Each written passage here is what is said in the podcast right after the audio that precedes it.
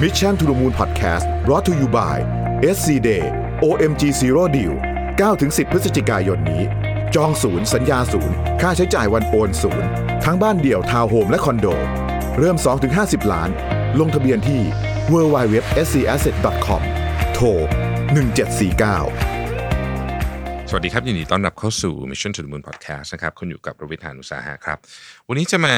ชวนคุยเรื่องของ Future of Jobs นะฮะจริงๆเป็นรายงานฉบับที่ผมอ้างอิงถึงบ่อยมาก แต่ว่า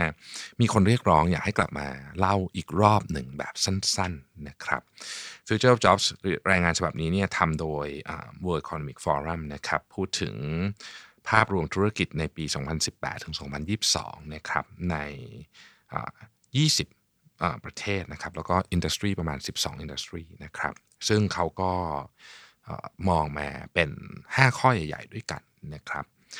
ซึ่งทั้ง 5 ข้อนี้เนี่ยต้องเรียกว่าเป็น global trend นะฮะมันอาจจะเกิดขึ้นที่ใดที่หนึ่งเร็วกว่าอีกที่หนึ่งในอุตสาหกรรมใดอุตสาหกรรมหนึ่งเร็วกว่าอีกอุตสาหกรรมหนึ่งแต่ มันเป็นแนวโน้มที่ค่อนข้างตรงกันนะครับ ข้อที่1นะฮะ automation robotization and digitization looks different across different industries นะครับคือไอ้คำว่า automation หรือคำว่าการ robot อะไรพวกนี้เนี่ย digitization นะ digital transformation เนี่ยมันไม่เหมือนกันทุกธุรกิจนะฮะคือเอาเอาเอาพื้นฐานก่อนนะครับ ตอนนี้เนี่ยสิ่งที่มาเป็นแรงขับเคลื่อนนะครับของพวกนี้ที่เรากล่าวมาเนี่ยก็คือ 1. ความเร็วของอินเทอร์เน็ตที่เร็วขึ้นนะครับเทคโนโลยี 5G เนี่ยก็ เริ่ม test กันแล้วในหลายประเทศนะครับ อันที่ 2 ก็คือ artificial intelligence นะครับ อันที่ 3 ก็คือว่า big data analytics นะครับ และอันที่ 4 คือ cloud technology นะฮะสี่อย่างนี้นะฮะจะเป็นตัวขับเคลื่อนการเปลี่ยนแปลงนะครับ จะเร็วจะช้าเนี่ยไอ้สอย่างนี้มันจะวนๆอยู่นะครับอ๋อจริงๆมีอีกอย่างนึงคือ regulator ด้วยนะ ซึ่งจริงๆก็เกี่ยวข้องกับสี่อย่างนี้โดยตรงนะครับ regulator ก็คือผู้ควบคุมกฎนี่ฮะว่าจะอนุญาตให้ใช้อะไรยังไงเท่าไหร่แค่ไหน นะครับ ทีนี้ถ้าเรามาดูเรื่องของหุ่นยนต์แล้วกันอะอันที่คนชอบนึกถึงนะฮะหุ่นยนต์นะครับมีหุ่นยนต์ที่จะถูกใช้ในเร็วๆนี้มีอะไรบ้างนะครับ อันแรกเนี่ยเรียกว่า humanoid robot นะฮะหุ่นยนต์ที่มีความคล้ายคน ซึ่งไม่ได้หมายความว่าต้องมีตัวตัวนะครับ ก็คือมีมีทำหน้าที่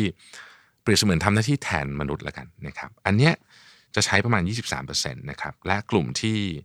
ที่ move ก่อนเนี่ยจะเป็นกลุ่ม financial sector นะครับกลุ่มที่เกี่ยวข้องกับการลงทุนพวกนี้นะครับหุ่นยนต์ประเภทที่2เนี่ยคือแขนกลที่เราเรียกว่า stationary robot ก็คือมันอยู่กับที่นะฮะอันเนี้ย37%จะอยู่ในสายที่เราพอนึกออกนะฮะโรงงาน supply chain นะฮะโรงงานรถยนต์นะครับโรงงานประกอบอะไรก็ตามที่มันเป็นของหนักๆอะนะฮะอันนี้จะใช้โดยเฉพาะ supply chain เราจะเห็นเยอะนะครับ ปัจจุบันนี้เนี่ยเวลาเราเห็นในคลิปใน YouTube นะเห็นคลิป อะไรละ warehouse ของ Amazon แล้วก็รู้สึกทึ่งมากว่า โอ้โห มันแบบขนาดนั้นเลยนะใครเคยเห็นคลิปที่มันเป็นตารางตารางเป็นช่องๆอะแล้วมีหุ่นยนต์ไปรับของเขาก็แบบ โอ้โห นี่มันอย่างในหนังนะฮะ ก็นี่แหละฮะ ก็จะเริ่มเห็นพวกนี้เยอะขึ้นนะครับ ต่อมาเป็นโดรนฮะตระกูลโดรนทั้งหลายนะฮะตระกูลโดรนทั้งหลายก็อันเนี้ยเป็นทั้งน้ำทั้งอากาศทุกๆอย่างนะฮะที่เป็น กลุ่มโดรนเนี่ย oil and gas จะใช้เยอะสุดนะครับอันสุดท้ายก็คือว่า non humanoid land robot นะฮะอันนี้เป็นพวกแบบว่าเออไม่คือคือเป็นหุ่นยนต์ที่เป็นหุ่นยนต์ที่เป็นตัวตัวเหมือนกันนะครับ แต่ว่าเออไม่ไม่ได้ไม่ได้มาทำหน้าที่แทนคนซะทีเดียวมันอาจจะมาช่วย facilitate อะไรบางอย่างนะครับ อันนี้ก็อยู่ใน aerospace จะใช้เยอะ supply chain ใช้เยอะ automotive นะครับนั่นคือกลุ่มแรกนะข้อแรกนะฮะ ออโตเมชันถูกขับเคลื่อนโดยอะไรและหน้าตามันจะเป็นยังไงนะครับ อันที่สองนี่นะฮะในปี 2022เนี่ยก็คาดการณ์กันว่างานที่เพิ่มขึ้นจะมีมากกว่างานที่ลดลง งานที่เพิ่มขึ้นมี 133 ล้านตำแหน่งงานที่ลดลงมี 75 ล้านตำแหน่ง ประเด็นก็คือว่าไองานที่เพิ่มขึ้นเนี่ยทักษะมันคนละชุดกับงานที่ลดลง สิ่งที่คาดการณ์ว่าจะเกิดขึ้นก็คือ มันจะมีการขาดแคลนแรงงานในงานประเภทหนึ่งอย่างมาก และมีแรงงานเหลือในงานอีกประเภทหนึ่งอย่างมากเรานึกภาพออกใช่ไหมฮะคืองานบางอย่างเช่นสมมติกลุ่ม Data เงี้ยคือมันมันต้องการคนเยอะมาก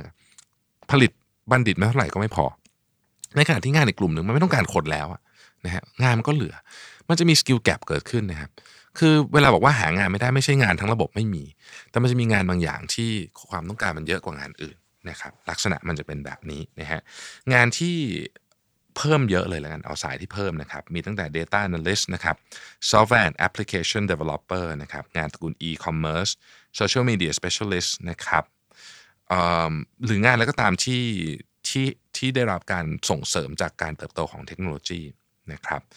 อีกสายหนึ่งจะเป็นงานที่เกี่ยวข้องกับคนก็จะโตเยอะเหมือนกันนะครับ customer service worker นะฮะ sales and marketing professional ในบางอาชีพในในในบางธุรกิจขออภัยนะครับ training and development people and culture นะครับ organizational development specialist นะครับ innovation manager innovation manager เป็นตำแหน่งที่เราไม่เคยได้ยินมาก่อนหน้านี้นะปัจจุบันนี้มีแล้วนะครับดูเรื่อง innovation โดยเฉพาะนะฮะข้อที่3นะครับ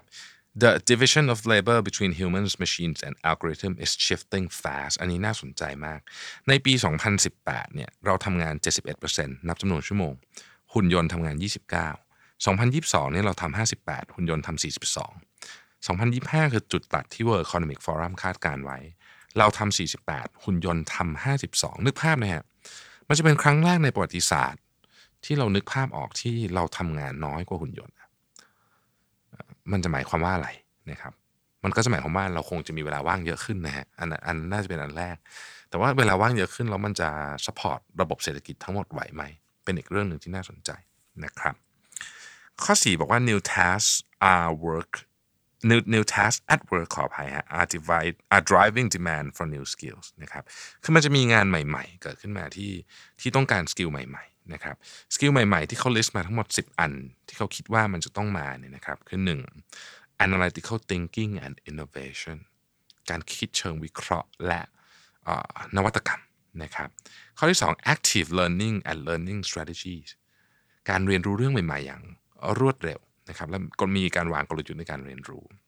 ข้อที่ 3 คือ creativity originality and initiative ความคิดสร้างสรรค์ความคิดเริ่มอะไรพวกนี้นะฮะที่เป็น original นะครับข้อที่ 4 technology design and programming นะครับกลุ่มตระกูลเทคโนโลยีนี่มาแรงตลอดอยู่แล้วนะฮะข้อที่ 5 critical thinking and analysis การคิดอย่างมีระบบนะฮะการคิดอย่างเข้าใจนะครับข้อที่ 6 complex problem solving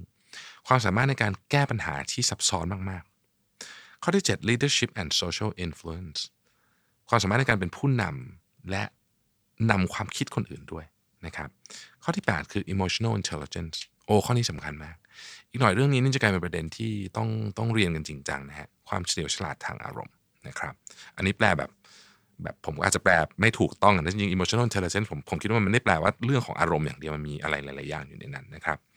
ข้อที่ 9 คือ reasoning problem solving and ideation นะครับอันนี้ตระกูล design thinking เนาะ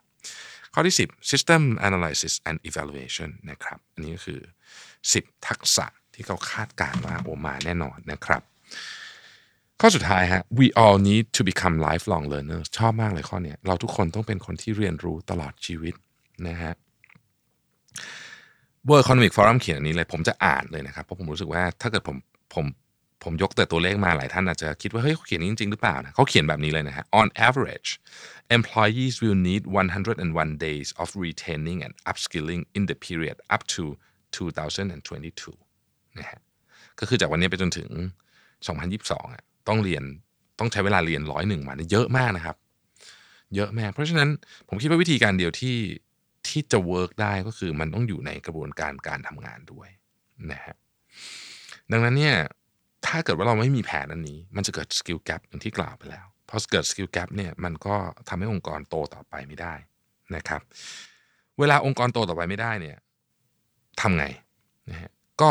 องค์กรก็ต้องออกไปหา outsource นะฮะเอาไปหา